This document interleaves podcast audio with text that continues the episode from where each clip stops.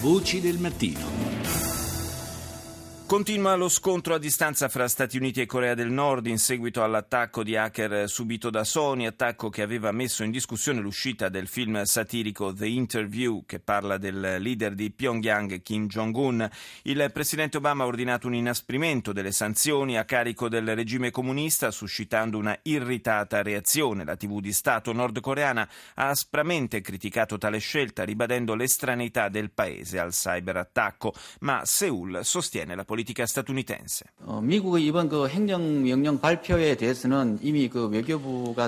Come ha già avuto modo di dire il ministro degli esteri, il nostro governo considera queste sanzioni come un'azione appropriata, ha spiegato poche ore fa il portavoce del Ministero sudcoreano dell'unificazione. Si alzano i toni della polemica fra il governo israeliano e l'autorità nazionale palestinese. Pietra dello scandalo resta principalmente la richiesta di adesione al Tribunale Penale Internazionale presentata dal presidente palestinese Abu Abu Mazen. È un tema sul quale torneremo diffusamente nella terza parte di Voci del Mattino. Intanto però ascoltiamo l'ultima presa di posizione del premier israeliano Benjamin Netanyahu. הרשות הפלסטינית בחרה לצאת לעימות עם מדינת ישראל L'autorità palestinese ha scelto di dare vita a uno scontro con lo Stato di Israele e noi non staremo passivamente seduti ad assistere, ha detto il premier dello Stato ebraico. Non permetteremo che i nostri soldati e i loro comandanti vengano trascinati davanti alla Corte Penale Internazionale all'AIA. Quelli che dovrebbero finire davanti alla giustizia sono i capi dell'autorità palestinese che hanno stretto un'alleanza con i criminali di guerra di Hamas. Nel Regno Unito il dibattito politico si sviluppa sempre più in chiave pre elettorale. Il Premier non esclude una coalizione con lo UKIP, scrive il Guardian. David Cameron in effetti ha preferito non rispondere quando gli hanno chiesto se, in caso di necessità, avrebbe accettato di governare insieme al partito anti-europeo di Nigel Farage. In compenso, impegnato com'è a inseguire l'elettorato dello UKIP, ha ribadito l'intenzione di tenere un referendum sulla permanenza della Gran Bretagna nell'Unione Europea. Absolutely, the referendum must take place before of 2017. If we could do that uh. Il referendum deve assolutamente essere celebrato prima della fine del 2017. Sarei felice se fosse possibile anche prima di allora, dice Cameron. Più presto potrò portare a termine l'impegno di una rinegoziazione e di un referendum e meglio sarà. Quello che voglio per il mio paese è una riforma dell'Unione Europea che la renda migliore per noi. A quel punto raccomanderei di rimanere nell'Unione perché abbiamo bisogno di quei rapporti commerciali, di quei mercati aperti, perché vogliamo abbiamo quell'influenza nel mondo. Insomma, dalle parole del Premier britannico diciamo che non emerge proprio una visione idealistica dell'Europa unita. Do il buongiorno al corrispondente dall'Italia per RTL Ugo Gumpel. Buongiorno Gumpel. Sì, buongiorno, buongiorno. Eh, hai sentito quello che diceva Cameron, insomma, dic- sottolineavo il fatto come fo- mm, fosse un approccio un po' utilitaristico, ecco, diciamo così, all'Europa. Eh, non mi posso esimere come prima domanda dal, dal chiederti un commento su questa vicenda eh, Germania-Grecia, il, le voci che sono state diffuse di un ehm, cambiamento di linea da parte del governo tedesco, poi smentito dalla cancelliera Merkel secondo cui la Germania in fondo non farebbe le barricate se la Grecia decidesse di uscire dall'euro. Eh, una, se fosse vero sarebbe un cambiamento eh, notevole rispetto al passato. Sì, sarebbe un cambiamento, un cambio, cambio di rotta di 180 gradi perché eh, la Merkel stessa ha sempre sostenuto al momento più al culmine della crisi, cinque anni fa, con la Grecia ha detto qui ehm, noi non, non, facciamo uscire nessuno, naturalmente se non lo volesse, eh, perché la, eh, si temeva in Germania eh, che ehm, un effetto domino. Esce la Grecia, o il famoso Grexit, come lo si si dice, allora possono cadere come i, i, i, birilli anche tutti gli altri paesi più deboli.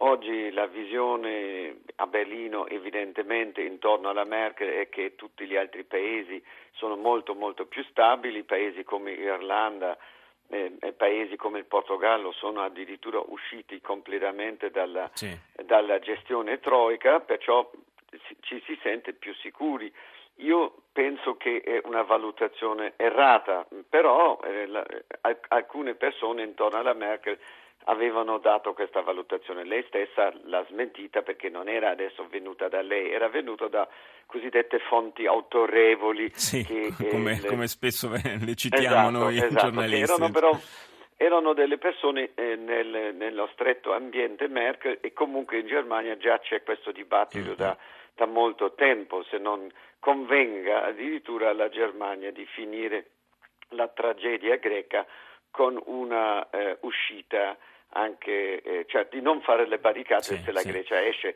Per i nostri ascoltatori è importante sapere che nessuno può cacciare un paese che è entrato nella, eh, nel contratto dell'euro, deve essere il paese Ovviamente. stesso a chiedere volontariamente di uscire, perciò Ovviamente. non è che adesso la Germania o un altro paese possano... No, però diciamo che non si opporrebbe, ecco, questo esatto, potrebbe essere il cambiamento di linea. Un, esatto. altro, un, altro, tema del quale si dibatte molto è quello della eh, crescente intolleranza nei confronti degli immigrati, in particolare eh, di quelli di, di eh, matrice islamica. Eh, per settimane, lunedì, si sono susseguite manifestazioni in particolare a eh, Duisburg eh, e a Dresda, eh, insomma sono, c'è comunque un sentimento un po' xenofobo che sta montando.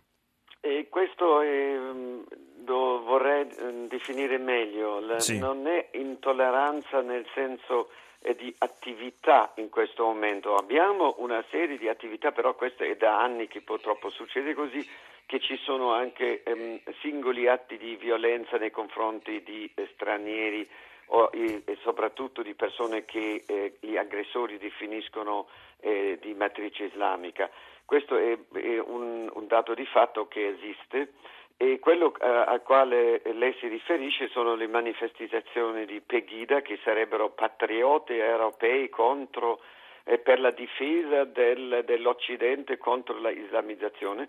È un movimento che da alcuni, alcune settimane è nato a Dresda e che parla eh, di una eh, eh invasione in pratica da parte di, di, di, di, stranieri di matrice islamica che nasce purtroppo nasce in, in contemporanea col grande arrivo dei, ehm, dei, profughi negli ultimi due anni ed è intrinsecamente collegato eh, con Mare Nostrum, perché nasce sì. in pratica con Mare Nostrum perché la gran parte degli stranieri eh, profughi dalle zone di guerra, persone che sono fuggiti dalla morte, che noi giornalisti raccontiamo spesso nelle storie delle famiglie, delle persone che sono arrivate qua in Italia con Mare Nostrum, allora, la Germania ha avuto adesso nell'ultimo anno più di 200.000 persone che hanno chiesto asilo politico e una bella fetta di questi veniva dal, massa sì, dal, dall'Italia. Dal, sì, e comunque provenienti e, dal mondo islamico. Esatto, la cosa più assurda di questa, questa,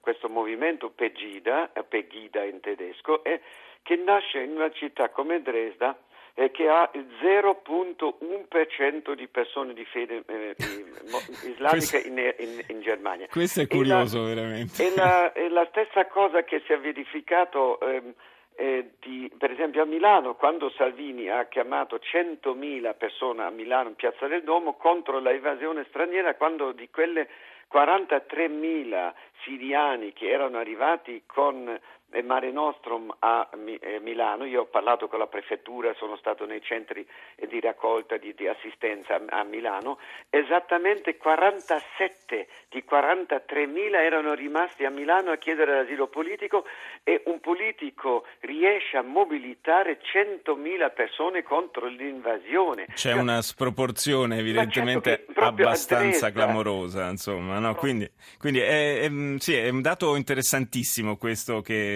che, ha sottolineato Udo Gumpel, che ringrazio per essere stato nostro ospite e averci aiutato a capire un po' meglio cosa c'è dietro questo movimento Pegida. Voci del mattino. Oh, quando chiava, l'acqua un po' ne va, tanto l'aria sa da cagnare. Sentite la voce, le splendide note di Pino Daniele, l'avrete saputo già dai giornali radio, è scomparso, stroncato da un infarto, ci sono molti musicisti, ne piangono la scomparsa su Twitter. Fiorella Mannoia dice Pino Daniele ci ha lasciato un dolore immenso, sono attonita, non trovo parole. Frankie High Energy, se è morto Pino Daniele adesso il nero è totale, un riferimento chiaramente a Nero a metà, uno degli album più noti di Pino Daniele. Eros Ramazzotti dice grande amico mio ti voglio ricordare con il sorriso mentre io scrivendo sto piangendo. Dunque con il pensiero rivolto a Pino Daniele cediamo la linea al GR1 condotto da Francesco Rubino, ci sentiamo tra qualche minuto.